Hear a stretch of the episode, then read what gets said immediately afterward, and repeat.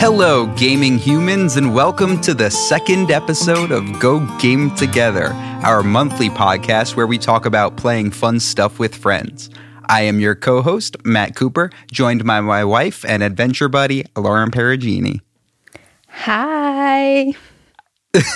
In the first segment of this episode of Go Game Together, uh, we're going to talk about our experience playing The Forest for PS4. Uh, in the second segment on must play co op games, we're going to talk about uh, a game that it seems a lot of people missed last year uh, called Remnant from the Ashes. And for the final segment, we're going to be discussing the Jackbox Party Pack games, or specifically Quiplash. Lauren truly believes that people have not heard of this. Quiplash, just Quiplash.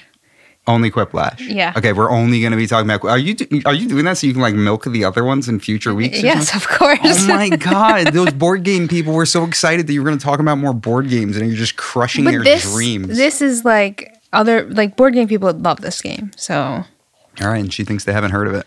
All right. Well, um, we're just going to jump right into our first segment about what we've been playing recently, The Forest. Um, so I'm going to give a little bit of background um, in case anybody hasn't really heard of the game or doesn't know anything about it. And then we'll talk about our experience playing it. Um, the Forest is survival horror um, developed by Endnight Games. Um, and if you're immediately turned off because I said survival horror, stay with me for a little bit because it's not completely true. Um, when the game is played normally, it's first person survival horror. Uh, you crash land on a remote peninsula, and a mysterious native person covered in red paint steals your son. And you proceed to build things and survive while trying to figure out where he took your son um, and figure out some of the other mysteries on the peninsula. Now, if you're really sensitive to even the slightest of spoilers, um, and this already sounds kind of intriguing. I actually recommend just turning off the podcast, going and checking out the game. I'm not going to spoil anything. Like, we're not going to spoil anything like for real in this discussion. Um, but the game does have a story, and there's something to be said for going into it completely blind. Um, so just keep that in mind. Um, but we are going to talk a bit about the game. So if that's going to be a turnoff, you know, you've been warned. Um, so yeah, very minor spoilers ahead. So you quickly realize that you're not alone on the peninsula. You encounter cannibal tribes, and I mean like immediately within the first few minutes, you encounter cannibal tribes that will attack you with increasing frequency the more days that you survive. Um, so it starts out at first where they're kind of like testing you a little bit. Like one of them will run at you, and you'll see two more in the distance just kind of watching you. Um, and as the game progresses, they attack you more and more and in larger numbers. And you get to build defenses and things against them. But you can also keep be be kind of nomadic and keep moving. Um, and you start to find some like weird, creepy stuff that's going on, giving you some hints about like what's happening on the peninsula and where they took your son. And when we first played the game, that's how we played the game. Um, Lauren, what were your thoughts on that first day when we played the forest and that was our experience playing it? How did you feel about it? it was very stressful, but also just I was annoyed and frustrated. um, I think I came into the game thinking like so they have different levels, right? They have like uh, levels of difficulty. So they have normal, which is what we played on, but then they had even harder difficulties. So we Like multiple levels of yeah. So we started off on normal, thinking you know we're pretty efficient in playing games and like pretty Mm. good at games. Um, but you can play with a large group, so maybe that's why it's scaled. You can play with up to eight, I believe, even on and I couldn't imagine playing that by yourself like Yeah. that. Um, so we had played just starting off at normal. Um, you, I think I kind of went in blind. You researched a Yeah, little bit. a little bit. I watched and all I knew is that um, it was kind of Minecrafty, but also kind of horror games. And we've played like zombie games, things like that Right. Um, and we've definitely been able to handle it on normal to harder difficulties. And I don't think like I'm not really that scared when it comes to those kind of things, but I have never been frustrated when something's attacking me. Um, and from the beginning, like the first day, the first day in the game, um, not being able to handle like learning the the system because you can't pause at all either. So Yeah. if you're looking through like your manual on how to craft, you like craft things in the game, both for your base and like for your person. And yeah, Yeah. you And they just- attacked. Come after you.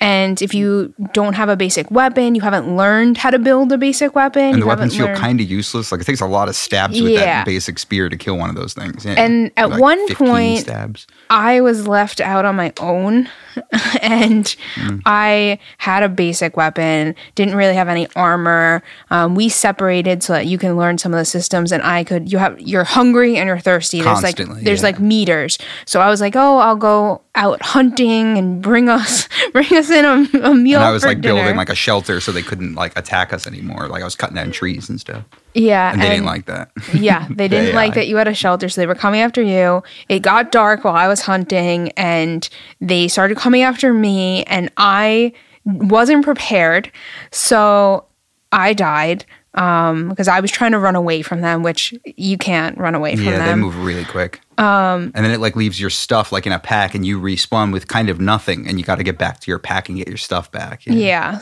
So I there were just multiple times. So when when I died, right? So I ended up back in the plane. Um, Like as if you're like another passenger almost. It's like a weird. yeah. Um, it- actually, you do get a different skin. Yeah. But the weird thing was, so if you're obsessed with skins and having your player, it's first person, and But like you- when you're playing co-op, you can see the other. Obviously. yeah, so you wouldn't even get to notice. At, at some point in the game, um, you could pick up other outfits, and I guess like people really are into like picking up the different outfits from the suitcases, things like that. But you can't even see yourself. You only can see the other people you're playing with, so you don't even know what that outfit looks like that you just picked up. You just see like your arms when you look at your Right. own arms. Um, but yeah, so you start over again when you die, and you have to go get your stuff from this backpack. And you're immediately getting attacked again when you respawn. Right. And, And we don't actually know like if you die twice while you're trying to go get your backpack. right. We haven't actually you- have that happen. Right. Yeah, if we you always lose made it it- back. Yeah. But um, if you die, your partner can revive you. But we were so far apart that Yeah, it's got to be pretty quick. Yeah. there's a timer, and then um, And I'm getting attacked too. So if I go all the way over to go get her, I'll probably be dead by the I go back to find you, and I don't even want to go in your house because the cannibals are attacking you. And I Trying to get in tried the to, I tried to get back in, and I opened the door, and then one followed me in there. So I probably made Mm. and they it can worse. get kind of glitchy too. You know, it's Yeah. like it's not super tight. You know, control. There's a couple other things like that gameplay that were a little bit annoying too. Like the game is the dark parts of the game are way too dark. They put like a cinematic filter on it, and it's like eye strainingly dark. Like the whole time we were playing, anytime it's nighttime, like you have a little uh, lighter that you take out, but it's like very very dark. And there are caves you can go in that are ridiculously dark to the point where like there's nothing you can do to adjust this on brightness settings because it's just how they did the gamma curve. So it's like really dark. And I've seen I, when I was watching reviews, I saw people playing on PC and like had mods just to fix that. Which, as a development team, you kind of shouldn't.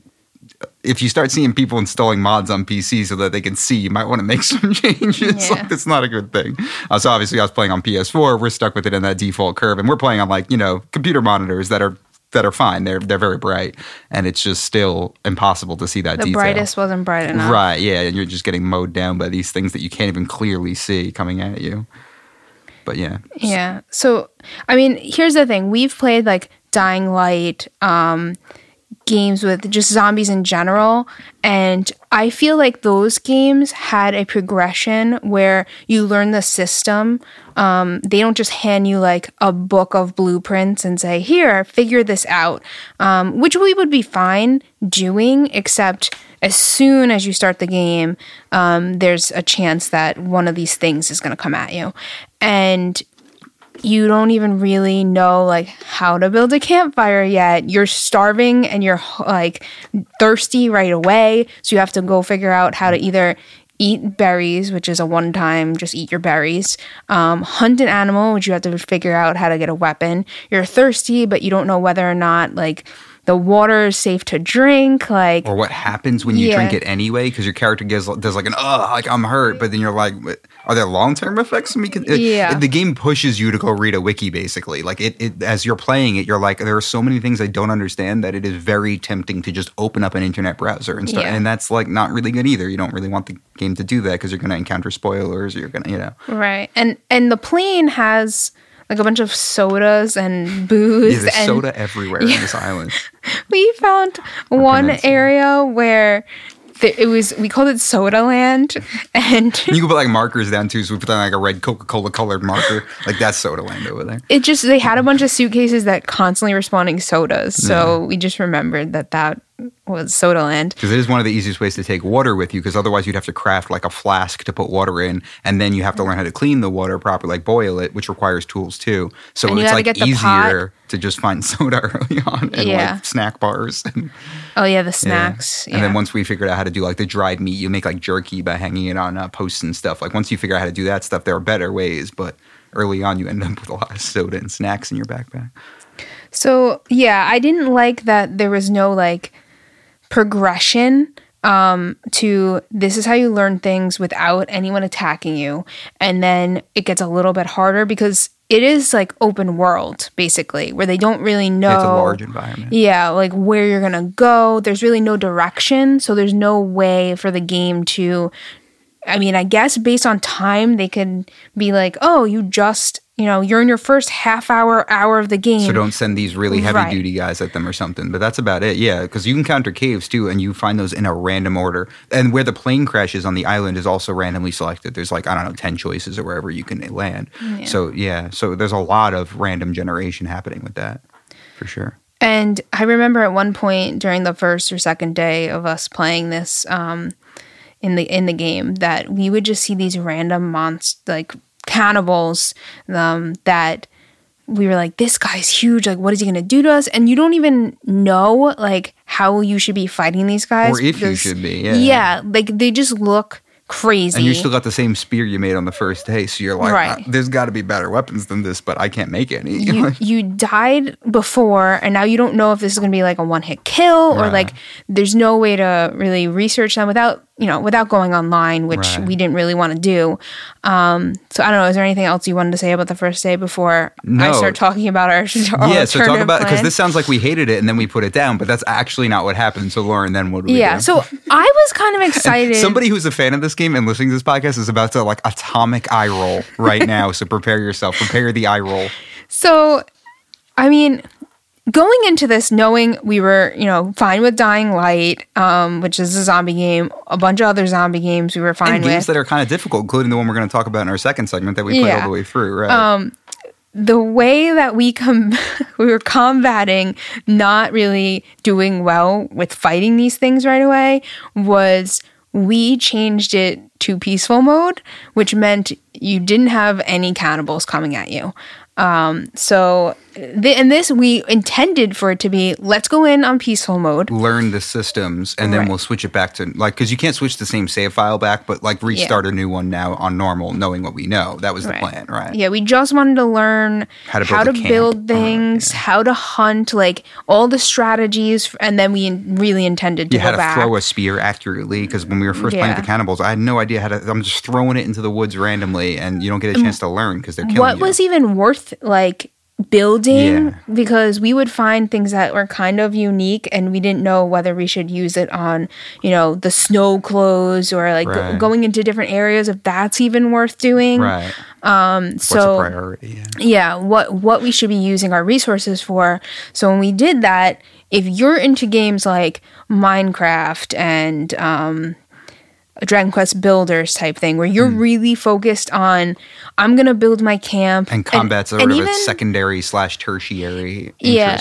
I I would even say like Far Cry, the parts where you hunt the animals and you make them into your your wallet, things like that. Um, r- like things you need for the game. If you're interested in that type of game, Just Then- play this on peaceful. Yeah. Yeah. it was a completely different game. It was Yeah. like so strange to switch it over and play on that mode. and I didn't even end up feeling like bad that we never went back to it. Yeah, we never went back to the regular I mode. didn't really I didn't really think of it as like we were intimidated. It was just that because it made us feel better. You know. Yeah, like I I just didn't want to be frustrated the entire time. We bravely chickened out. yeah. Um because if you weren't equipped like you really couldn't handle it and I could see people getting like very frustrated by that and I know there are people out there because I saw them on the forums that were very into, you know, having the cannibals around. And I mean, that was what the game was intended And for. I would probably play it that way if you had a group of eight people and you were just beating on these things. Like in Yeah. other words, there's as many of you as there are of them in any combat situation. That that's completely different. But with just two of us, it was very overwhelming. You were regularly getting attacked by six or seven, and if these things take as many hits to kill as you take to kill, you're you're gonna be dead. Like they're just gonna hit you from Yeah. behind all the time. I think actually they kill you in fewer hits. They'll usually down you in about five or six hits, whereas they take like more like 10, 15 to kill. So it's it's rough. Yeah. And and but that makes it like I think that originally when this was on um PC only, um I don't want to Mm-hmm. get this right, yeah. wrong, but when it was on PC only, the It was peaceful in beta for a long time. So all that- Okay. yeah. um, because I was seeing on the forums about people who would type in a, a code and turn it into vegan mode. That's what they called it, or vegetarian mode. And that just meant that there were no cannibals like available. And then um, when we did it on PS4, because we had just started playing it um, recently, uh, that was just already an option to play in the game. Yeah, we didn't have to unlock it or do anything Yeah. weird. Yeah. Right. So you think of peaceful as like a cop out, but I think it just totally yeah, it was more fun. I thought it was a better game. Yeah, like attracts that. a different type of people. You could actually focus on making your base because one of the other things that we had read is if you start building up a base and you're not playing like a nomad style way, that it really attracts a lot of them and they destroy your base. And then if you're attached to to whatever you had built, it's like Right. gone. Whereas on peaceful mode, it's just animals that you can hunt and things out like that in the world. So there's still a little bit of combat because, like, you know, you can get attacked by an alligator or something. Um, so there's still some amount of combat in the game of you like having to hunt and catch things and get food and and and not you know starve and not you know whatever get water. Um, but uh, but like for the most part, the game is calmer. It's so much calmer, you know. Yeah. And you're still crawling through these dark, creepy caves looking for clues about what happened to your son, and you still experience the entire story just at like more of like a normal pace. And, Yeah, and I- it's it's a lot of stuff. Like there are those caves are huge. Like I was mapping them out as we were playing through, and it's if you don't ever look up a walkthrough, you can burn 50 hours in this game and still not get to the end. It was it was confusing. I would say though that like since I've played some story games where you're interacting with the environment, getting clues, to me, if you didn't tell me that there was some kind of story in this game, it took a while for Before me. we really started finding things, yeah. Like I was questioning whether or not, since we changed it to peaceful mode, whether or not we were even progressing in the game. Right. Whether or not, like, when you get into the caves, what we found. the progression is subtle. was- it's closer to like um the one of the like there were a bunch of games that came to my mind that were very old that probably wouldn't help anybody as a reference. Like I was getting a lot of vibes of the SNES Jurassic Park game, which is like a deep, deep cut that probably doesn't mean anything to anybody. Um, but even a game like maybe Stanley Parable or something like that, where you're Yeah. like you're not really sure if you're actually getting forward or not. I'm trying to think of other games that are like that a bit even some of the like walking sim type games like uh you know uh, everybody's gone through the rapture or something like that or uh the witness even though that's more direct puzzles some of those games you can be a little unsure of like if you're get, get making progress. It's like hard to tell. So like in this game our only markers that we had gone forward at all were that we found like a climbing axe and now we could climb certain stuff that we couldn't before. Um, something like that or a flashlight. And we're like okay these are new items but where does that let us go that we couldn't before? And at some point we did eventually look up some help um, after we were maybe 25 hours or 30 hours in, we I started to look up some guides and found one really important. I don't want to spoil anything, but one really important tool that then was very clear what it was unlocking. It was like, oh, okay, yeah, now we can use this to go into places we couldn't before, um, more than any other tool that we had found. And that so that I ended up finding in a walkthrough. But I could see somebody stumbling across that, but only if you're willing to put in 40, 50 hours of kind of just wandering. Which, Yeah, when I- there's no cannibals, is not a horrible experience. I think at some point I I got really into playing in peaceful mode. We were building stuff, we were hunting, and then Mm. you when were we worried that there was no point, though. yeah, well, not even that there was no point, but I was worried that we weren't progressing. And then when we started to go into the different caves, I got frustrated that I mean, and this could be a little hand holdy, and I know you don't like that, but Mm-hmm. I really was mad that we didn't know like which order to go into the caves Right. because it was even hard to tell which ones you've been in. Like your Right. notebook's just like explore this cave, and if And you've seen most of it, it crosses it off. But Well- you, can't, you can't even tell which cave you were in. no, because so, we yeah. didn't get the map for that until we went to a specific I just meant the, the the- to-do list has like a little Oh. thing that crosses off, but but it doesn't. But still, it doesn't say you're currently in Waterfall Cave, and then it crosses. It doesn't tell you that. So you're like, is that the one that had like? I guess it's the one that had the two waterfalls. Is that the waterfall cave? Like you But don't a lot of really them know. had water, Yeah, yeah. Um, So we like we don't really know. Yeah, very strange. So you can get But into a creepy- cave and need something that was in a different cave that either you had been to before and missed. Right. or you have never been to before. And then I And- was kind of mad because I'm like, how was I supposed to know I need to go into Like this cave? we're tiptoeing to avoid spoilers. Yeah. yeah. Just making sure I'm giving Lauren Covert signals to be careful. But yeah, but you could definitely have that happen, and it could be super frustrating if you aren't. So like, if you're the kind of person that does enjoy just sort of wandering through a game like that, then it's fine and it's not a big deal. Um, but you could definitely get to a place that there's no fast travel in this game or anything like that. So you could definitely get to a place that took you a very long time to get to, and then need a thing that is nowhere near you, and you will not know what you need at all unless you go to look it up. So I could see that being super frustrating. So if you know, I, I guess it always has the fall safe of you can play on peaceful, and it has the additional fail safe of you can just open up a wiki. You know, so if you're okay with those things to help avoid the frustration, it, it's it can be a lot of fun for sure. But you almost feel like you're it's your responsibility to control your own experience or something. It's a little weird Yeah. in that regard. Like, yeah, I, I just wish there was a little more hand holding, maybe. Mm. I also wanted to point out that this game does not um, have a mini map. So, Oh yeah, you have to have a good You- sense of direction for Yeah. sure. Yeah, and you can put little markers down in the world, but you have to build them like everything else. if you're playing with someone else, you get to see their um, name come up, um, but you don't really know how far they are. Right. And, and there's no like you can find a compass in the world. I have no idea how many of them there are though, because I found it maybe 30 hours in, like just randomly. Like it's like and oh okay, I have a compass you can now. put markers, or if you start building things in certain places, you kind of can like triangulate. Yeah, that's one of the uh, good ideas, especially if you're playing nice and calm and peaceful, but you're getting lost still. Yeah, just go to like a corner of the map by where there's like a beach or something, so you know you're at an edge, and then just build one of the markers, make it a color, and then do that again far away. And you could always use that as your sense of direction. Make your own north, south, east, west is what I'm saying. Yeah, that was helpful when we did that. But yeah. you still don't know how far away everything Right, is. They're yeah. like, it's just like showing uh, when you look at things. But um, I think in terms of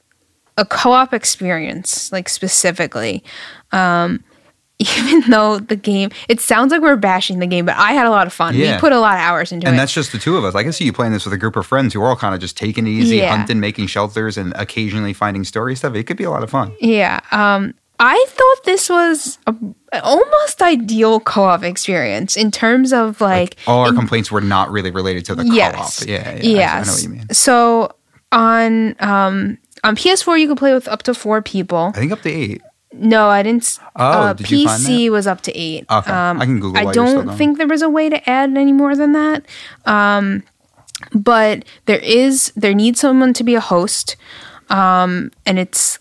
I mean, it's pretty typical for you to need a host, and that's their world, and you go into their world. Um, and as soon as they leave, you can't really stay there anymore. I think that's pretty typical for co-op experience, like shared experience. I can't picture honestly playing with eight people. Um, I guess if you were like to fight the cannibals, I could see that as like a gang, you know, going after the cannibals, it's gang bang. But the caves, like if everyone was going with you into these caves, it would get so crowded Yeah. there's there's hardly any room to go anywhere um and already like when the two of us were trying to follow each other um we couldn't really get through spaces that much you had to crouch a lot um so i mean i guess an eight player experience could be a lot different because you're spreading out and just trying to take all these More things likely to get a out revive. yeah. Um, but if you're trying to all do the same objectives because you get your own checklist, there, you know, your own to-do list, I guess you all have your own Timmies. It's eight Timmies running Um, the around weird thing was that you're saying that, but oh, that intro cutscene you, I you said didn't, didn't, have. play like so that. Timmy is your son. We were playing as Timmy's dad. Shout out to Timmy's dad. I didn't have a, a Timmy son when I was in the intro. So if you weren't sitting next to me and I hadn't said something, like even we got far into the game and you didn't know about the guy in the red paint showing I, up. I still, So- when you said it now, I was the like, game oh yeah. opens up with you on a plane, the plane crashes, and then you kind of come to, and like this guy completely covered in red paint, he's like looks like a native. It takes your son away, and then you wake up again, and the son's gone. And and yeah, we got like halfway through the game, and I made some comment about, oh, this is probably ha- has to do with the guy in the red paint, and Lauren was like, what? What do you even? And then I explained the beginning cutscene, and she did not see that, didn't know that that was a thing. I think I maybe was too busy looking for my Timmy because I saw you had one. Yeah, we all have our own Timmys to find. Um, So, and there was options in the menu to, I think, make it more of a co-op friendly experience. Even just the game in general, like we turned off the the friendly fire type thing, Oh, um, so we couldn't attack each other, and um, you don't have to fight over any drops. So if um, you find snackies on the ground, or if you find a soda, um, it's there for both of you. As soon as you take it, you put it in your thing. You don't have to fight over that. Um, the my one of my main complaints was that you couldn't share things. Hmm. So if Unless you could put them down on Yeah. something like a drying rack, So you can the other there- person can take the meat. Uh, yeah. So there would be times where you're in a cave with someone pretty deep, and like if one of you is starving or thirsty, and you, I guess, even dying, and you needed meds, like the other person could have like a full backpack Right. full of this And stuff. And you may be able to give them one, but you have to come up with the weirdest way. Mm, you're like, okay, wait, hang on. If I build a fire, then I could throw the meat on it, and then you could take the meat off the fire. So that's one way I could give you food. And you're like, or I could, I have enough wood that I could build a shelf just in the middle of this cave, and then I can put medicine on a shelf, and then you could take the medicine Yeah. off the shelf. But you would need to know that already that you could put medicine on a shelf, but you can't put medicine on literally anything else. It's like shelves are the only thing you can put them down. and on. then you would have So to be weird. In the cave with enough hmm. like resources to build a shelf or a fire Right. and that's like a weird roundabout way of you know having Which sounds like something you'd have to do on Minecraft. Like, oh, if you're going underground in Minecraft, bring wood with you. But this was stranger because you never really know what you're doing or like Yeah. how long you're going to be down there or what, you know, or how to get back. Like, it, it does feel stranger. Like, because like in Minecraft, you always have that option of digging up. Maybe I just don't play a lot of survival horror, but like you always have that option of just like digging your way up, you know, or Dragon Quest Builders. Yeah. Or Dragon Quest Builders, you could just warp at any point.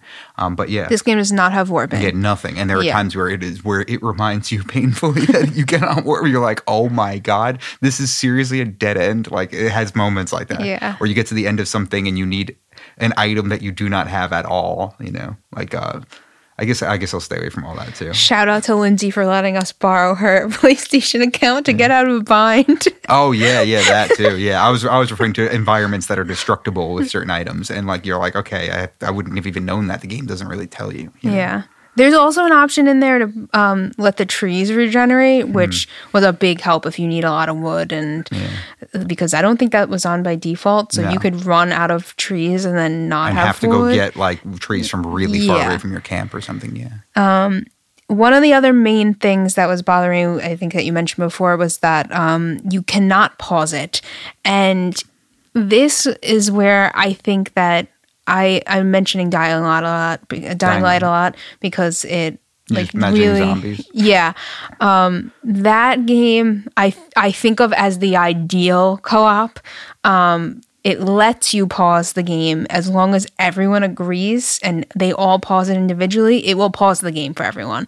Um, so this game unfortunately didn't have that, and because you have to eat and you have to drink and take care of you know all your vital needs.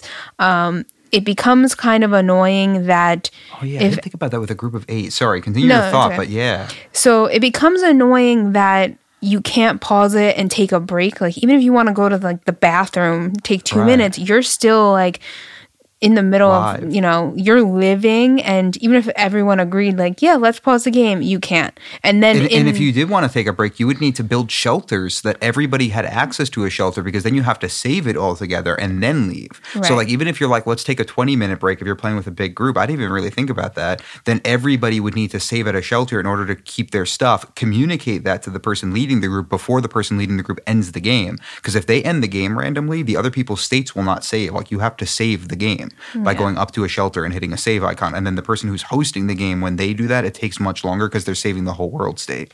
this definitely Yeah, isn't a game that you'd want to play with random people Yeah, no, um yeah, definitely not. even though it gave us the option to. yeah. yeah. So like that was what the default option when you went to go find a game. Yeah, or like a server. Yeah. I would not recommend that because anyone could do anything. They could, Mm-hmm. yeah. It, I guess maybe people who play that way are probably thinking about things less permanently. They're like, "Oh, this is my run through for today," and they, they just get as far as they get. Because the game could be played that way, like in one sitting, if you knew exactly what to do. Right. So when we're saying like it was like forty hours for us, it was because we were playing a bunch of different times, not really knowing what to do, and and in any given day, we didn't make any quote unquote progress.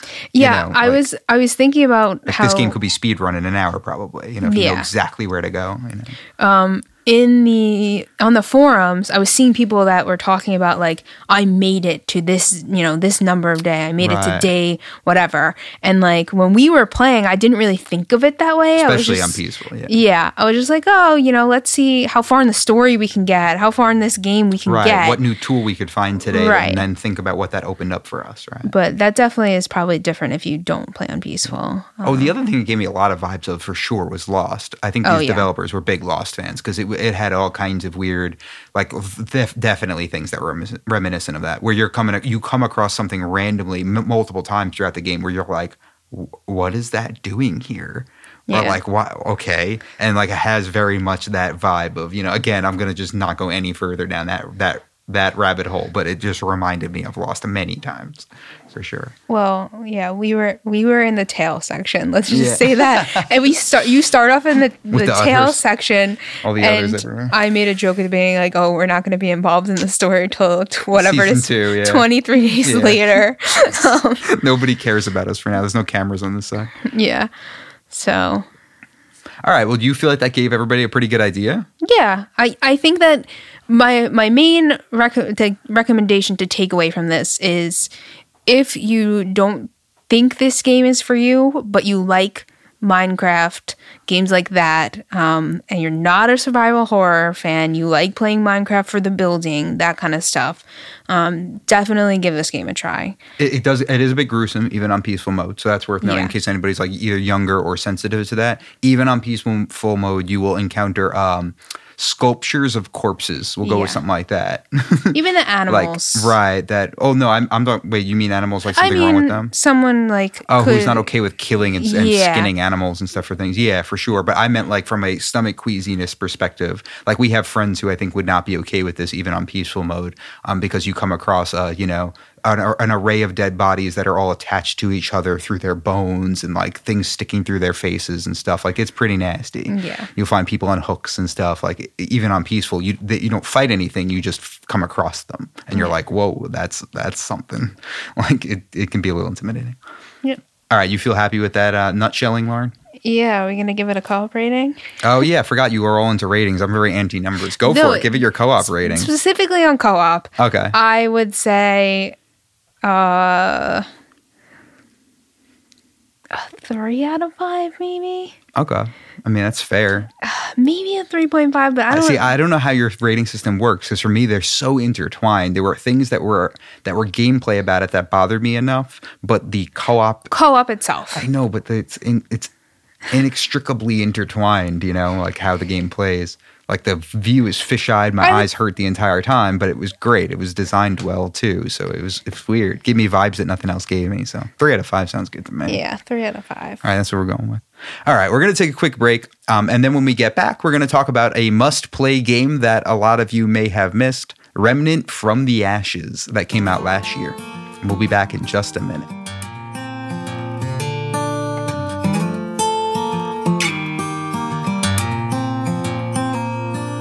All right, and we're back with our second segment where we take a look at a must play co op game. Uh, Remnant from the Ashes is a third person shooter with heavy Dark Souls, or really Bloodborne influences. Um, it's developed by Gunfire Games, and uh, one of the unique things about this game is that the bulk of the environments are randomly generated. So basically, when you first start a save file, uh, the game rolls a version of the world, which randomizes the level design and to some extent the enemies that you encounter. Um, most of the bosses too throughout the game have different options that you can encounter. Um, it adds a lot of replay- replayability to the game, um, and it also keeps you from like uh, cheesing the game by picking like one tried and true setup that'll always work because you don't actually know what you're going to get. Like you don't really know if the boss is going to have uh, certain uh, damage types or something like that that you didn't expect. Um, so even though the like shooting gunplay gives the game a like Gears of War or like the Tomb Raider reboots, like that kind of feel, the gunplay, um, but all the menus, the RPG systems, all the the like kind of sensibilities of the upgrade systems are very Bloodborne for sure, more than anything else. Um, you get different weapons, upgrade materials throughout the game. Um, you never really get enough upgrade materials to upgrade everything you want to, so you're always constantly picking. Same goes for your armor. So you're always like kind of making choices about what really matters to you the most with the precious few uh, crafting materials that you have. Um, I would also say too, um, before we jump into our thoughts on it, that the game is definitely more difficult than average. Um, but it doesn't it doesn't get much harder when you add more players. It has some scaling, but not a lot. So you can play this with a group of up to four people, and that does definitely make the game a little bit easier. Um, but what were your thoughts on difficulty, Lauren? Because I, I mean, I love the Souls games. I love Bloodborne. I play those games a ton, and I didn't think this was anywhere near like that, like Sekiro or something like that. But it was definitely a little bit tough. Yeah, so I don't play Bloodborne and Dark Souls and any of that stuff. Um, I think I tried once with you, and Mm. it was really hard for me. I really didn't like um, how you You're die. expected to die Yeah. and like learn the world. Right. Um, I definitely thought this was more friendly than that, but still a little bit hard. I think I relied on like your talent a little bit more. Right, this sounds like brown nosing to me. You're just like you're used to those kind of d- games where it's like hit and dodge type thing. Um, like you're not supposed to get hit more than a handful of times. Like you're Right. You will. You have to dodge. yeah. So I did like that. Um, that there were like powers and different armor, and I do feel like, and I don't really know if Bloodborne and Dark Souls have elaborate things like this, but um, in this game, the equipping things in the menu and the different like skill trees you go through, I feel like was very um, like simple Okay. uh, it wasn't like like we played games like the division and stuff where it's very elaborate and i get very frustrated because a comparison is difficult like you're looking at two things and so you mean there's like a lot of stats? Like in a division, Yeah. a gun might have eight or nine stats, and it's dependent on what else you have equipped and all right that. Right. You're saying and this nothing was like that. i'm not going to say black and white but it was like very clear like this is This better is a than faster this fire rate, more Right. shots in this clip. Oh, that's the thing too is that things generally aren't better than other things in Remnant. Everything is usable, and you can upgrade it the whole time. But it's Yeah. like more obvious how it's. You're like this is a Right. faster rate of fire, but it's worse at long range. for Pick if you have a play style you right, like Yes. like You i like to same weapon the whole play game. Um, I think this is weird because I decide early on what I want to be. And I try to use everything. So I, I had like Yeah. multiple other save, uh, like I'll we'll explain that later, going so that I could use everything. Like yeah. So at the beginning of a game, I'll either decide uh, if I want to be fast and quick and not do as much damage, but able to like get away. Um, or if I want to be a heavier guy, or I want to be more balanced, or use magic, or something like this. And I feel like in this game, there was a clear choice of whether or not it was better for my playstyle. Um, and then I focused my points on that. Um, I also felt like there were points that you'd spend on things like I want my health to go up, or I want my um, agility to go up, and and anything like that. Like they had a bunch of different things, you know. Um, so I found my like I found those to be very clearly I want to focus on health, and you can really scatter your points on anything. But for me, I was like, I need health, so I'm just gonna put all my skill points into health right now. And when until I it's when I get maxed out, yeah. then they're going in defense. right when I cap out, I'm gonna focus on something else. Um, so there were a lot of things that I felt like were more intuitive in the menu, but when it came to the actual fighting, it was a little tougher for me than than most um, games are. Um, because I'm just not used to that hit and dodge type of thing. Yeah, you Um, usually try to in this game, and, and very much the same way you would in a game like Bloodborne, you try to fight enemies one on one. You try not to get into situations where you have to fight a bunch of people at the same time because they can be pretty tough.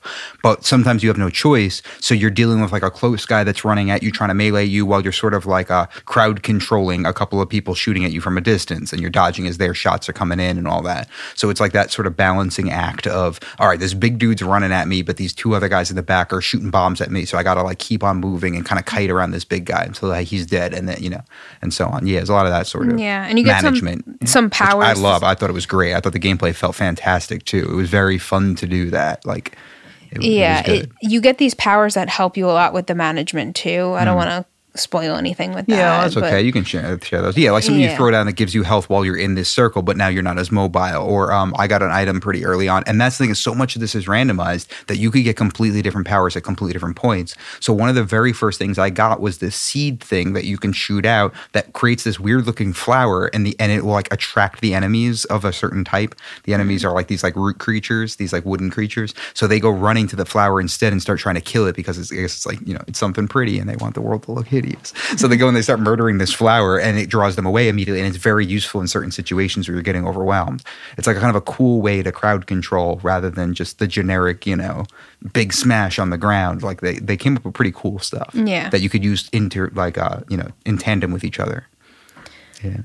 Yeah, I I definitely I think that it got me to consider playing a Bloodborne game It's a gateway Souls with game. you. Yeah, it definitely Well, is Bloodborne gateway. only has one, so there you go. It's Yeah. just, just Bloodborne. so I think in the past I had tried to play Bloodborne with you, and I was like, no yeah, way. Yeah, you like. I think you killed Uh-uh. Cleric Beast. We got up to like Fa- Father Gascoigne or something, and you were like, "I'm done. This is not." for yeah, me." and I think that this game also has a. f- a- I'll talk about the co-op, you know, score and everything later, but um, this game definitely was way more co-op friendly than Bloodborne. I remember when we tried to play together, it was like you.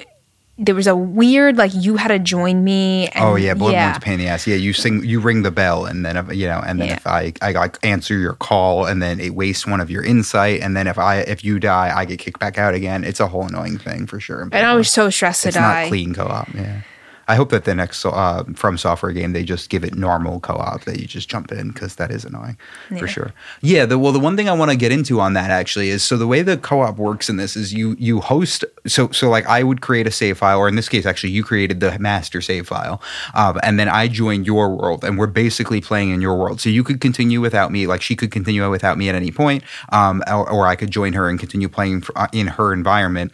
But um, at any moment, I could start my own save file on my own and invite her to mine, or play on my own separately and I could potentially get a lot of the same drops again on mine so I'd actually have more crafting materials. I could get more of the level up points. There's like other things in the world that like help you make your character stronger and you can kind of farm them by doing that and if that sounds like oh but then you can only do it twice you actually can do this infinitely because the game has this like weird arcade mode thing. So like from fairly early on you can like um basically create like a new randomized ver- it's a lot like the chalice dungeons in bloodborne but i don't know if people listening to this are gonna have any idea what i'm talking about. It's a lot like that though It was also to me a lot prettier and cartoonier than Bloodborne. Oh, okay. Yeah. yeah. It wasn't quite as like, yeah. I'm a little clearer. The backgrounds are a little more painterly Yeah. and yeah.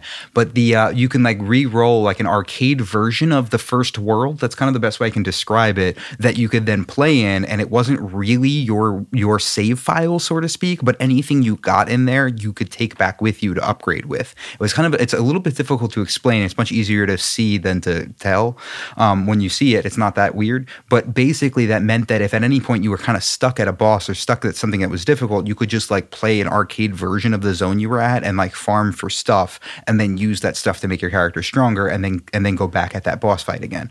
Um, which was which was good and it did help to make the game a little bit more manageable when you hit spots because we did hit a couple of uh, like choke points, maybe three or four throughout the game where we got to a boss that just kicked our teeth in and we were like, okay, this is we're we're not one or two tries away from beating this. This thing is tough. And it actually it helped, tells yeah. you um, there's like a little thing in the menu that will tell you um, I think it turns green with the Mm. little up arrows if your defense or um, your offense is high enough or you're you It's know like above recommended high. level, Yeah. right? Um, right. And then you kind of can just it's really grinding, but like your entire level is randomized again, so it really doesn't feel like grinding. I would think. yeah, yeah. You re-roll the level again, so you can get completely different Um, yeah. bosses and stuff, and the You world go looks random different. ways, Yeah, and so you good. can just play until you have enough uh, points to level up your armor or level up your weapons again. And like I had said, this is very like you only have I think three sets of different armor for uh, your head, your chest, your yeah. There were more yeah. throughout the world, but yeah, not a ton. the though, main right, ones, right. yeah. Um, and then there was only a few of the weapons too, so it was very easy to Yeah. decide like what you were going to focus on, and then decide I'm going to do it so that my defense is better, so that when we go to the boss again, I don't die as quickly. Yeah, like when you want to heal yourself too, you use this item. It was some kind of like dragon heart or something like that. It was called that Yeah. you use. We called it pomegranate because it looks like a pomegranate. so we start screaming no pomegranates, um, but which is probably like a 2019 meme that uh, is not existing in the future um, of that lady screaming no us. pomegranates. Oh, yeah, yeah. Um, but because we would just scream that randomly. But you crush the pomegranate and get your health back. And one of the most useful items you find it, it's an Estus flask from Dark Souls. And like one of the most useful useful things that you find in the world is the simulacrum, I think it's called, which is like the exact same thing as an Estus shard in uh, in Dark Souls, which allows you to have more of those, more of those pomegranates, because you get them back every time you touch a bonfire, which in this game is a crystal. It's like it's very Dark Souls. Um, so anytime you touch a crystal, you get those back. So if you find more of these items, you get more of those healing items every time you're like doing a stretch of the game. So so it was really useful to go on that arcade mode because every time you spawned a zone on that, you were guaranteed to get one of those in somewhere in the world. So then it becomes like a you know you're you're getting a reward just for doing that that you then take with you to your main campaign, um, which was good. It made the game feel like you could never hit a completely solid wall. Yeah, it was always a you stood a chance. Right, exactly. or you could make yourself get you. You could always build a ladder. You know, Yeah. It was it gives you the option to do that at any point. So I, I had a lot of fun with that. I thought it was fantastic. It, it makes my must playlist of co-op for sure. That's why that's why I wanted to throw it in here. Yeah, I think that you got tired of asking me to play Bloodborne with you. Yeah. So I was like, oh, And- this is a yeah. and this definitely um I had fun with it too. So Mm. I mean uh it's just fun gameplay and that's sometimes Yeah. that's what you need at the back of it. It's one of the things that i struggled with in the forest where i was like is this fun? It's like the view is the view is so zoomed it's like so fisheyed in that game that there were times and, and where my eyes are hurting and the screen's too dark and i'm like there's things that are annoying me about this but there's some good stuff in here. With remnant i was like this is just fun. Like just going into an area with a couple of enemies that have different attack patterns and you're like mm-hmm. dodging them and throwing a thing down and getting around this guy. It was it it was just fun to play. It was just good game. Like and they had weaknesses um in Yeah. different areas. There were different areas that I mean, I I know that you always talk about how Bloodborne and Souls are like beautiful in like a creepy way. Oh yeah, they're pretty. Yeah, Bloodborne in particular. Dark Souls, I don't think the graphics are that good, but yeah, but Bloodborne, I this love the game was like Beautiful. cuter and mm-hmm. like more cartoony, like Those the way basic I enemies like are it. like Root. They look like Groot from Guardians or something. They're like like Root enemies. But So they're not really in the different scary. areas, though, in the game, you would just go into a different area, and it was so different looking than the last area. The Yeah. colors were completely different, but it was still in that cartoon style that I really liked. Um, but then you would get used to these enemies are weak to fire or to electric. Mm-hmm. And you Um, could like upgrade your electric weapon, but now you're spending those resources on that. So you're like, I Yeah. can't now upgrade my other one that I was using before. But if you did upgrade, you could go back and re-roll the one that was working Right, for you, and, farm then you get the- right, points. yeah. So you never really could get stuck. And I think each world had a a different item to replenish one of your powers, and it changed in each world. Yeah, there were a couple different. Yeah, there were several different things. Well, Oh, yeah, what you're talking about is there's there's items that you get as right, we're getting kind of into the weeds too, but it's you know it's interesting, good game It, design. I just feel like that part was very clear cut. It was like we're in this world, and this new item is the equivalent of this item that it was in the last yeah, world. so like in. if you're in a world in an environment where earth uh, damage does more damage to enemies, you could find an earth damage weapon and upgrade it. But what Lauren's talking about is you'd also find items like a drop from enemies that would make your attacks do earth damage for like the next few minutes, and you'd always find those in the world where earth damage was beneficial. So it was like a weird kind of thing where you're like, okay, now I'm in that world where I should use the earth damage buffs when we're fighting bosses or when we're fighting a large group of enemies like that, and then you go into the next one and find when they gave you electrical damage, you know. Uh, yeah, I just feel like for someone who isn't as used to like all the different elements and can get overwhelmed with like this was very clear. Yeah, it was less It was- RPG than a Destiny, like- even I would say. Yeah. It was like starter Pokemon, where it's Right. like clearly water beats fire and fire beats leaf. You and say like, that, but the original Pokemon mm-hmm. types were so freaking obscure. There were still some weird ones. In there. But the basic ones, I mean, like the starter Pokemon. Oh, I'm see. What oh, I oh, understand. Okay, I thought you meant Yeah. like the red blue. You mean like literally Charmander, Squirtle, and, and Like which one, Yeah, I got you. Pikachu, like which ones can beat Right. each other. And Yes, this Pikachu's a starter Pokemon. God, now you're gonna Oh, start God. a war. You're gonna start a war. Pikachu and Eevee are now starter Pokemon for real. And no, Pikachu was in yellow though. Yeah. One of those yellow people. But I feel like elementally, if you think of that in a logical way, Right, you can like follow it. this this was similar.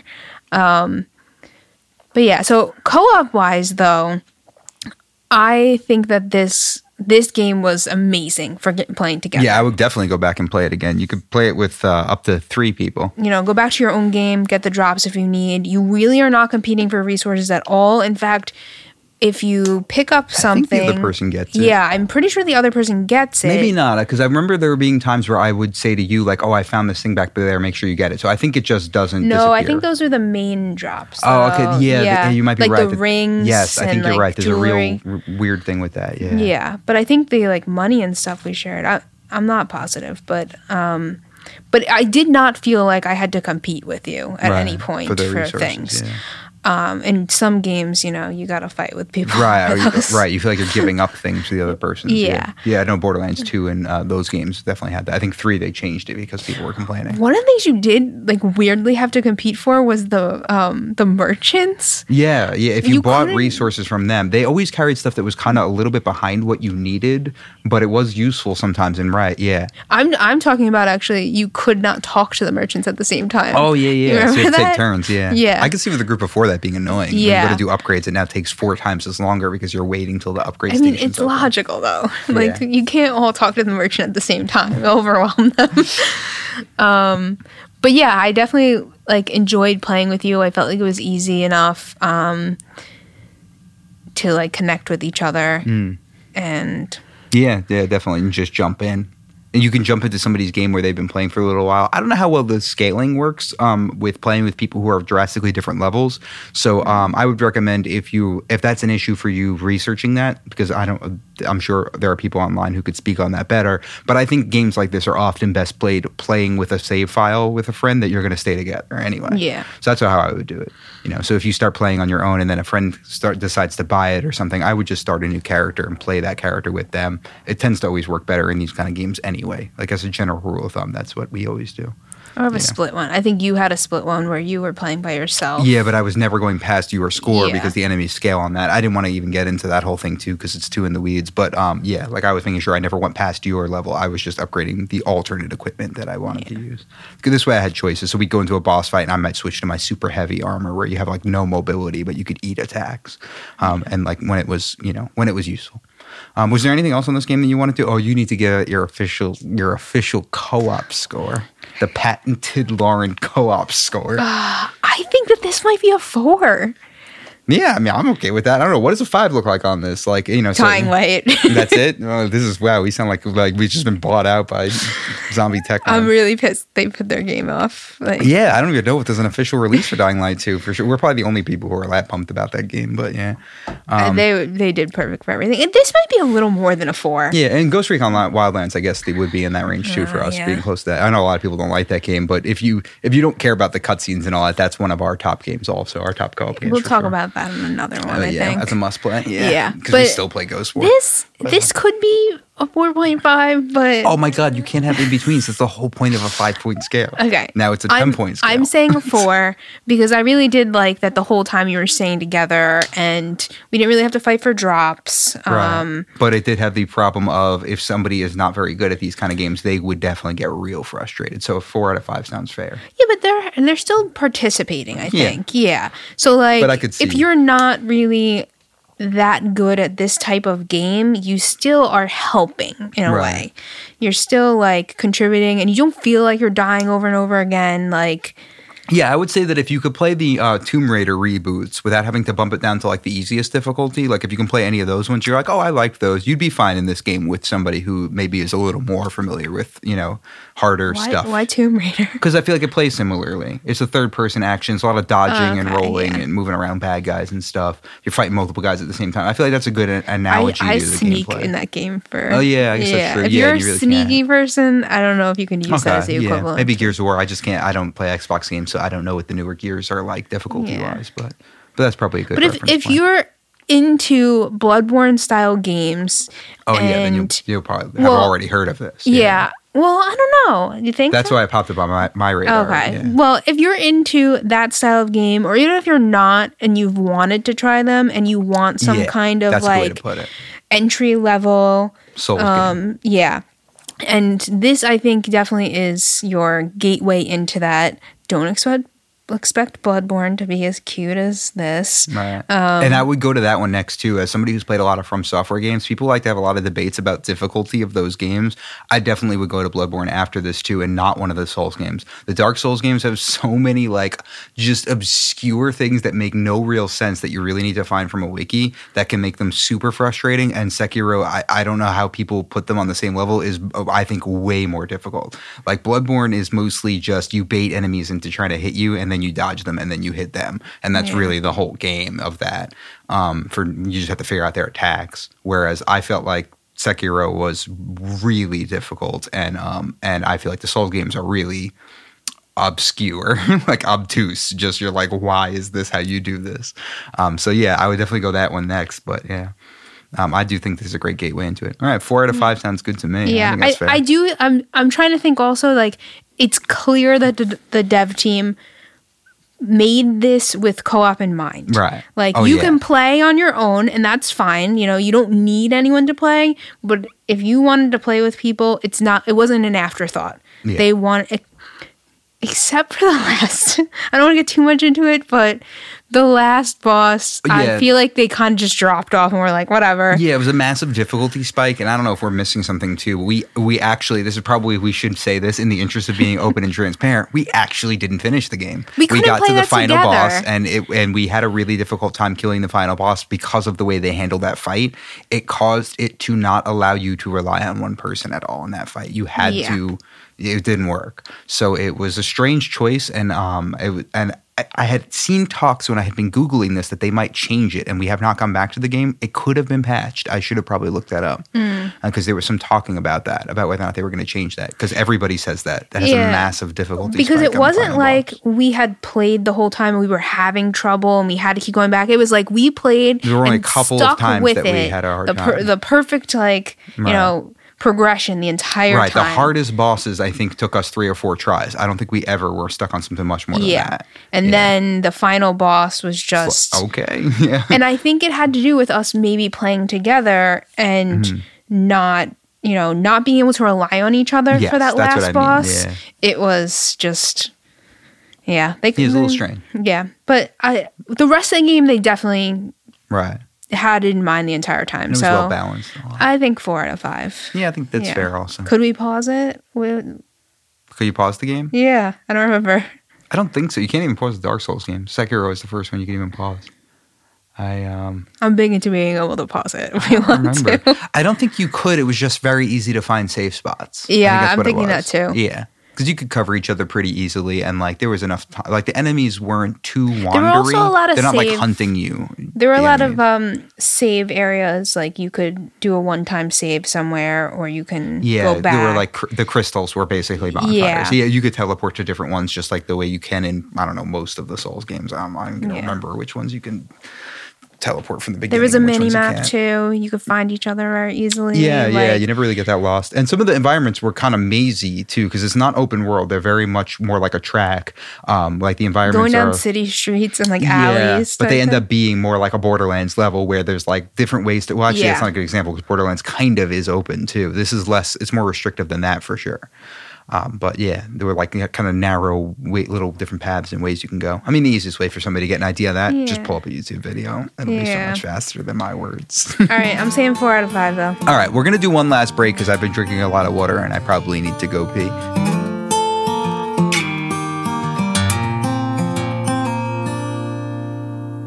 And we're back with our third and final segment. So, Lauren, what what is quiplash? So if you're not familiar with the Jackbox games, um, Then what is wrong with you? Where What- have you been? what is wrong with you? Especially if you're like a board game, party game, or you just like have parties at your house. Or if you have a bunch of people at your house and they all seem bored, and this Yes. happens on a regular basis, Yes. then this is why. this is what you've been doing wrong. This is like people come to our house if we're having a boring party, or even if we're not. But why would we be having a boring party? if people start to get bored, it's like just go turn on Jackbox and like let them go. So, um, Jackbox is I hope you're ready to field all the questions, by the way, by all the people listening to this podcast who are our friends going, um, you guys are having parties? Why have I not heard about these? okay. you don't need to have parties though. Um, Watch her wiggle out of this. well, No, you just weren't invited. That's the right answer. now we have coronavirus epidemic going uh epidemic. Pandemic? pandemic oh my God, you can't call it an epidemic and then laugh. But Jesus. okay I'm, this Pandemic. is serious Oh, it is pretty serious. Yeah, it's pretty serious Like my point. students might be listening to this because they're like, I just miss Cooper so much that I had to hear his voice, and that's really creepy. Stop doing that. yeah do they know about the podcast A couple of them do. Yeah, they just stalk me. I can't stop them. oh, well, No, I'm not giving you a shout out. Stop yelling. All right, so Jackbox is amazing.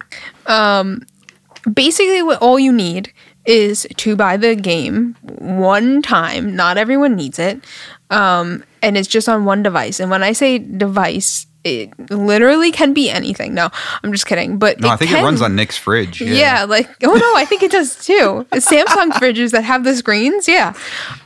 Nick's gonna be mad that we shouted that out though, because I think he's had all kinds of problems with those devices. I don't know, But but don't give them more money.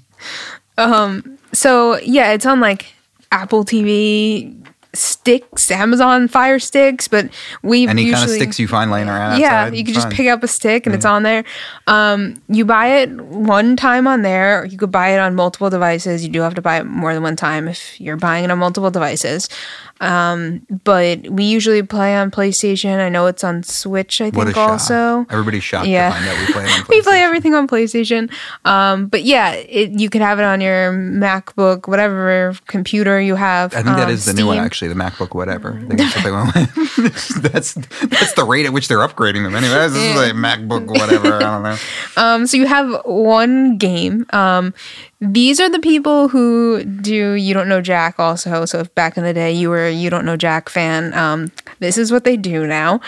Um, so they have, I think that they still have some standalone games, but mostly it converted over this thing called the Jackbox Party Packs, which is basically I'm going to say five games, maybe more, um, that are individual games. Some of the games are maybe you are not that into them, but there's usually a couple that are. In um, each pack, you're saying there's like yeah. a bundle of games. yeah, it's all bundle games. You buy the whole thing, and some of them we're not as into, but then there's other ones that are gold. And Like they're not usually full price, right? They come out at 25 bucks, 30 I wanna say, yeah. Something like that. yeah, and then the, there's always discounts, five or and five. when they first come out, we buy them right away. They're. They're on the higher end, like, but not even that high, like thirty bucks, considering a bunch of people are And then if playing you wait it. a little bit, you can pay off for 10 or whatever. Yeah. Yeah. Um, so they always are doing sales. Not always, but If they're always doing a sale, Lauren, that's just the price. yeah. Um, but yeah, so these are great. Um, and then everyone who is available and at your party um, just plays on their own device. So it could be a phone, it could be an iPad. I think you could even just like hook your laptop up and Yeah. you just connect to the You just internet. need a web browser. The great thing is that you do not need to download an app. So you literally just need a device. Tell all your party guests With to an internet bring connection. yeah, to bring their phones charged because we have a tendency to have people who don't bring their phones charged. But our couch has USBs. We're very prepared. well, we haven't had a party since. we had USBs in the couch. But people like congregate near the power strip and they're charging Right. their phone when you guys should have known at some point we're going to play this. Um, have. Yeah. Now you so they just connect to your internet, they go on the web browser, they type in the code that's on the screen, and then they're all set up to play. So the specific game that I want to talk about in the party packs, um, it originally was a standalone game, so you would just buy the one game. Um, is called Quiplash. I think it's the strongest one in the Jackbox series, personally. Yeah. I think it's That it's maybe amazing. the trivia murder or whatever. if you have played Cards Against Humanity, um, things, I think it's like a combination of the both of those. So it's Well, yeah, just to be clear, Lauren's talking about a different game called Things. I could see how somebody could hear Cards Against Humanity and Things and not realize that it was two different games. things Yeah. the board game. So Cards Against Humanity, um, basically you everyone's put gets a prompt and then you're putting in one of the cards from your hand. Things everyone gets a prompt and they handwrite um, one of Yeah, you it's definitely more answer. like that for sure. But the thing with things is we don't play it the conventional Oh, that's way. right, yeah. And normally when you play I'm gonna just call it Things the board game. I think it's called that. Things the board game um, is that you have to guess who wrote what, which is a little bit not um, as funny because you're trying to hide instead Yeah. of trying to make the person laugh. but also because if you're playing with a group of people that doesn't know each other very hmm. well, it's harder for whoever's like the random, the random stranger who doesn't know your friends. Basically, They're like, I, I'm going to guess that you wrote, you're going to find chapstick in your mom's purse. You know what I mean? Like, and you're like, Yeah. no, that was somebody else that said oh, chapstick. Oh, clearly they love chapstick. How Right. did you know that? Oh, you're not their friend. Like, or you You're not my friend. Don't use my chapstick. Yeah. but right, it's um, not as funny. But yeah, so basically you get a prompt um, and you write. Do you need an uh, example? I, uh, Lauren told me to prepare an example right Wait, as we were wait, starting. hold on. So I, it was not very creative. Hold on. So it's not like everyone plays at the same time. Um, you get a prompt and then you're head to head against somebody else. So somebody some- else has that same prompt and Yeah. you don't know who. You don't know who has the same prompt as you, and I think you get two prompts depending on which round you're in. There's multiple rounds. And you don't get battled against the same person for both of them, too. Yeah. Again, you don't know who has Unless the you same don't have prompt a lot of you. people, I guess That you could might. happen. Yeah. Sure, yeah. Um, so go ahead, give us your prompt. Oh, so here was my example prompt because I really had no time. So this is going to sound nowhere near as clever as you're expecting. Um, so the prompt would be like, I hope my parents never find out about the time I blank. And then you're supposed to write something on your phone while somebody else in the room is also writing something on their phone and you don't know who you're being battled against. So you think you're real clever and you're like, I'm going to write, oh, I hope my parents never find out about the time I pooped my pants. But then the other person was one step ahead of you and they wrote pooped my mom's pants. So then when they get battled against each other, everybody laughs way more at the idea that the parents never find out that they pooped your mom's pants and they all vote for that one. And you get quiplashed, which Or means if that you they get think all that that's points. kind of rude, you might vote the other one. No. like your mom's poor pants. Then she had to get the stain remover. This is horrible. I'm going to vote for the other one. So Poop your own pants. Usually, when we play, um, we have to set the tone of the room Yes. based on who's around. Because this So- can get real dirty real fast. I mean, Yeah. I hope my parents never found out about the time I blank. You can get real crazy with yeah. that. But if you're playing with like, Right. You're like cut up my neighbors into tiny little cubes and put them in the cooler, and then they all ate them. and Like some you- people are like dark, right, like that's, way offensive. too dark for them. Yeah. Right, right. Meanwhile, we just played the forest, so that's just what's coming out. Yeah. so you kind of have to read the room, and sometimes you're like, are we ready to get to that level yet? Like everyone's played a few rounds. Right. Like when do we up. ramp it up? You know. Um. So yeah, that's that's pretty much the game. Um. and it's pretty fun. And if you have a group of people who are, you know, at least semi comedians, you you will piss your pants laughing sometimes. Oh, that yeah. too? Should I edit that? you will pee your pants laughing sometimes for sure. Lauren's giggling because there was an edit in there that you guys didn't hear where I didn't use the word pee, and then I wasn't really sure. I don't know. I don't know the FCC regulations regarding what's a. I mean, I'm a high school teacher. It's horrible, but yeah, I think you can say that. it's all right. Um, your pants. You can talk about cannibals, but you can't say you know, alternate words for urination. so um so yeah it, it it's definitely a game where you could have fun whether or not you're making it family friendly or you have the worst friends ever who are gonna Just write horrible stuff. Yeah. yeah. Um, yeah so it definitely um it's fun no matter no matter what um and Easy Mm-hmm. they pick up. eventually added the standalone game to one of the party packs and made What it are like the differences between the different quiplashes too? Yeah. Because I feel like I could imagine somebody going to buy this and then going, "Why is there a standalone one? Then there's a pack with one in it. Then there's a pack with I think it's called Quiplash XL." And I'm genuinely asking you this because Yeah, I don't know the answers to these questions. So there's Quiplash, the original standalone one. okay, that's by and that's itself. what we just described. Well, all of them are very similar. Uh, We, I think we described all of them. Okay, none of it was unique. Okay. Um, Yeah. So there's Quiplash um, standalone. Then there's a pack that has something called Quiplash XL, which you should just buy that pack. There's no reason to buy the standalone other than the fact that it came out first. So that was the first um, Quiplash that was ever XL available. mean? The XL means it includes the standalone and has a couple of well, some extra prompts. So we I think is that when they added in the crowd too? yes, but I Okay. think they might have also added that to Because that's a useful feature for you guys to know about too. So you are jumping ahead. Oh, I'm sorry. I Yeah. didn't mean to mention the crowd word. yeah, the crowd vote. Go guts to the crowd.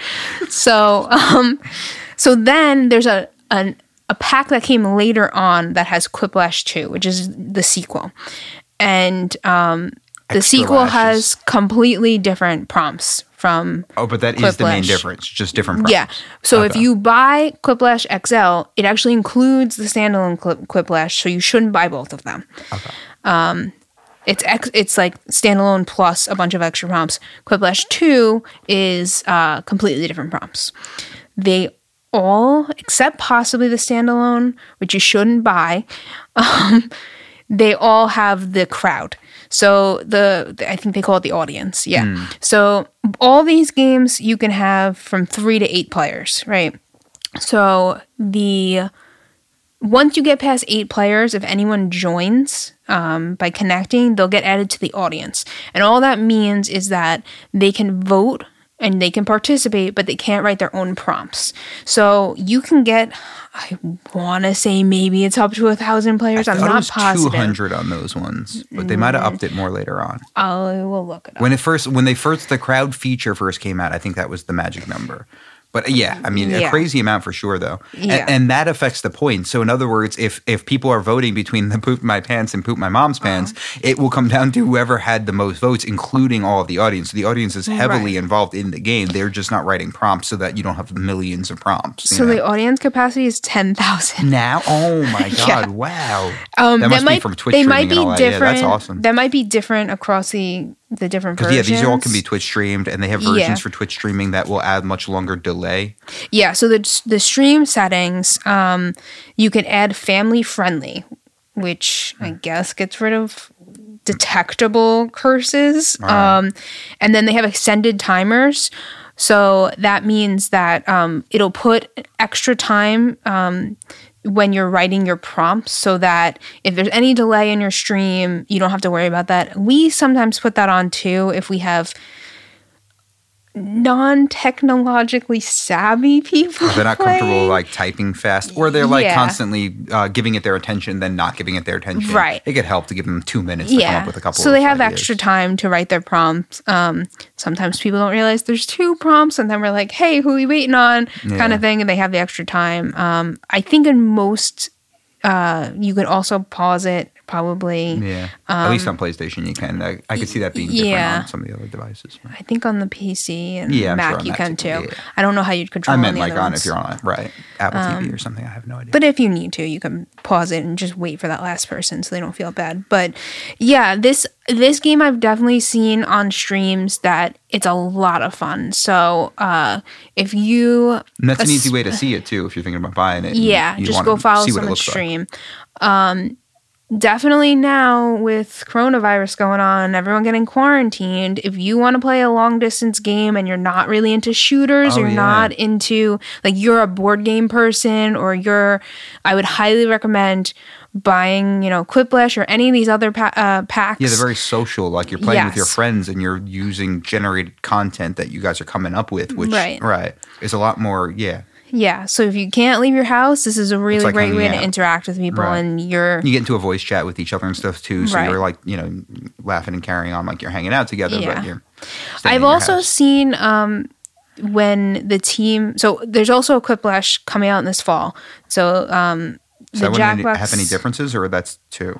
They haven't really announced. That's three. Oh, okay. They haven't really announced any specifics about that, other than this is going to be a new pack that Okay. comes out in the fall. so obviously new prompts, but beyond that, we don't know. right? Yeah, so new prompts. There's going to be other games in the pack that they haven't announced yet. Um, but I do suggest following them, Jackbox Games. I don't Twitter, find their Twitter. It's probably um, the Jackbox Games on Twitter. They will give updates where they announce uh, any new games that are going to be in the pack. Um, you should definitely go back and look at some of the other games. Um, we'll probably talk about them in another podcast. But uh, if you follow Jackbox on Twitter, um, they periodically and especially getting closer to when they are launching one of the party yeah, pack at Jackbox Games. at Jackbox Games. Okay, so follow them.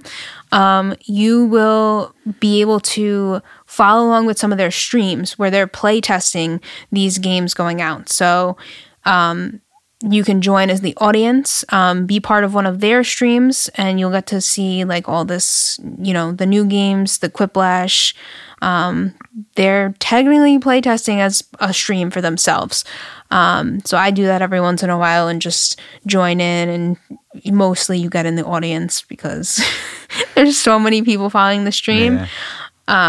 But they they accept questions. Uh, there's some great guys who are just up there um, that are really just trying to get feedback on any of these games too. So I saw a bunch of people on their Twitter playing uh, playing it with Google Hangouts open on the computer. Oh, yeah, that's a yeah. so they're like basically Skyped all in with each other, um, and then playing it, you know, with their friends Yeah. because they're all stuck in their houses right now. yeah. Um, one of the other things I just wanted to point out for the sequel, so uh, Quiplash 2, um, was that they added in uh, you can make custom episodes. So oh that's yeah, we never used that. Yeah. So if you have like, I'm just gonna, for example, give like a bachelorette party, or like you're having a Halloween party, or you can write your own episodes in there, and then you generate your code. So you can like um, roast somebody through the questions, yeah, because the game does it automatically. Sometimes that was one of the differences I think in two, where it'll randomly grab one of your usernames and be like, you know, uh, what would horrify Lauren if she walked into her house and saw? Like it'll grab like somebody's username as part of a prompt. But right, if you're saying if you write want to write your own to like really kind of you know, Sometimes we also write weird usernames, mm-hmm. and right? Oh yeah. then we're really confused I about mean, who they are. I I couldn't even say any of the usernames that I usually generate. They're If you write your own name as your username, related. you basically get made fun of. Right, yeah. Nobody's just like, all right, I'm yeah. Lauren. That's my name. Yeah.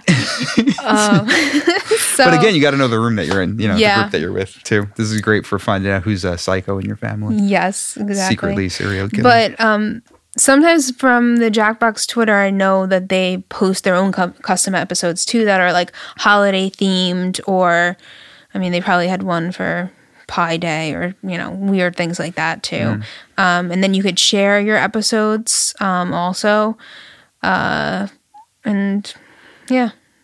I, I think it's a it's a great game. Um, Are you going to give it a co-op rating since you're really into this whole numbered rubric system? You could tell Lauren was a professional student once upon a time over here. The two majors and the Um, two minors and the I don't really know if I necessarily would give this like a. I mean, I feel like it's for everyone. Mm. It's not in the typical sense of like how like you're saying they would have to hate fun in order to hate this game.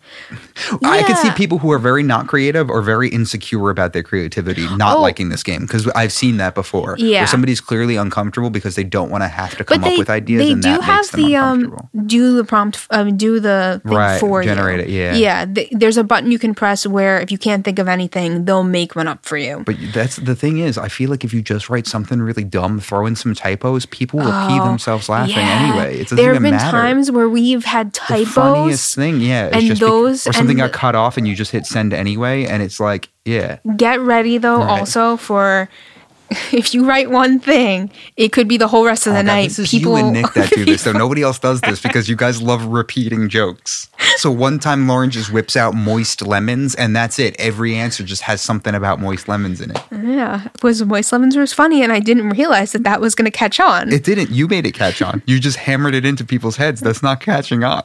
i or the humble bucket. One time it was just pouring rain and a sad humble bucket. That's what you wrote. And then why? And then that's it. The whole rest of the night was just this such and such humble bucket. really liked that they really found that funny and then i found other people were using in their prompts She's pointing at me while she says pretending this to too, angrily. be me and then you didn't know which humble bucket Which it one's was the real humble bucket? One of the funnier things, though, too, is when people write very similar answers and they're head to head against each other. Mm. Yeah, and you don't know. Like it just You're like, coincidence. how did they both yeah, write their that? brains went to the same place. Yeah. yeah, and then one of them's a little bit dirtier. That one usually Or wins. it just has some weird punc- punctuation, and that's enough to send it over. You know. emojis Yeah. that turn into just text on the screen. Um, but yeah, so I I mean I don't want to give this a rating because I feel like there are people who don't like regular games that would like this. If you like board games, you'd definitely be into this. Um, if you are not really a board game person, but you find that you enjoy like apples to apples, uh, Cards Against Humanity type thing, you'd be into this. If you are getting drunk with your friends one night, um, you'd and be looking for something this. to do other than just talk, you know, Yeah. about people or whatever people talk about when they're just sitting there. if Yeah, you got it's new people that are meeting each other for the first time at your party, they will bond over this game. And mm. then the next time they see each other, they're going to mention one of the prompts. and Captain hum- Humble Bucket. yeah, you'll never go without the humble bucket. All right. Did you have anything else you want to add on that? Or you want to wrap this train up? Because this one real this- long. This one's pre- probably a five. Oh, yeah? You're just giving it the five? I'm giving it a straight. I, I don't think it. Yeah, It, it's beyond it's scoreability. it's That's it. unscorable. yeah. It's just Play this with your friends. You'll see who's creative, who's funny. And that's all that really matters in life. Yeah. Finding out who's creative and funny. If Yeah. they're not creative and funny, then what's the point? Get out of our parties. then why bother? All right. Well, I mean, I guess that wraps up our second episode of the uh, the Go Game Together podcast, where we talk about cooperative things and fun things to do together. Um, if you like the podcast, Lauren, do you know the social medias off the top of your head to send them to? Because we've actually had quite a few people contacting us asking about things. So if you have questions for us or things, Lauren, where should they come find you? Because Lauren's handling all that, and all that stuff.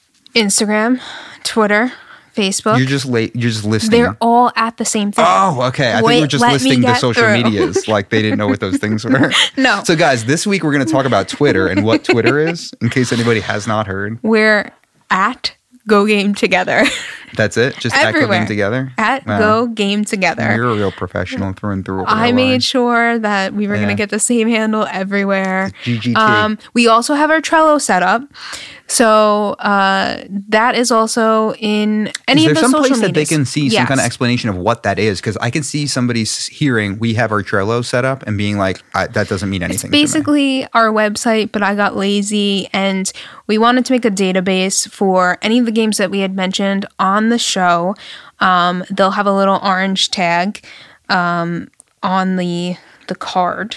Um, so each of them have a picture of the the game. We have it all separated into different genres, and you can search um, by the labels. I'm not using the correct terminology, but you can filter by the labels um, so that you can you know look for just PS4, Xbox, Nintendo Switch, Mac or PC, um, and then all of our lists are based on what genre the game is.